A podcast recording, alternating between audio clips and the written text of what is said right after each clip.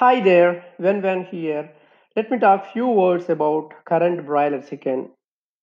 A live immobile fat with injected carcinogenic chemicals for exponential fat growth in phenomenally less time is known as broiler chicken. During 1960s to 80s, the broiler chicken was almost like country chicken, was able to fly, run, jump, walk, and stand with almost 100% proteins, 0% fat. During 1980s to 2000, the broiler chicken was increasingly getting bulged with fat by steroid injections, was able to walk and stand with near 50% proteins and 50% fat.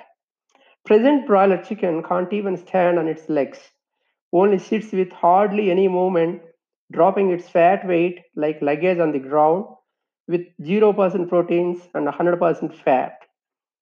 After throat slit, it wouldn't even make any sound nor any kicks because it is full of fat, no energy. In fact, it is almost lifeless even before throat slit.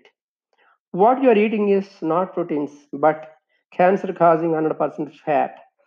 By eating broiler chicken, do you want to become like broiler chicken? Think before you eat broiler chicken.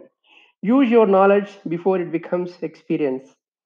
If you are concerned about your physique and health, then avoid cliff. Else, anticipate to become like cliff. And if cliff stands for carcinogenic live immobile fat, otherwise broiler chicken. If you feel this makes useful sense, please forward this to your loved ones whom you care about. Thank you. Bye bye.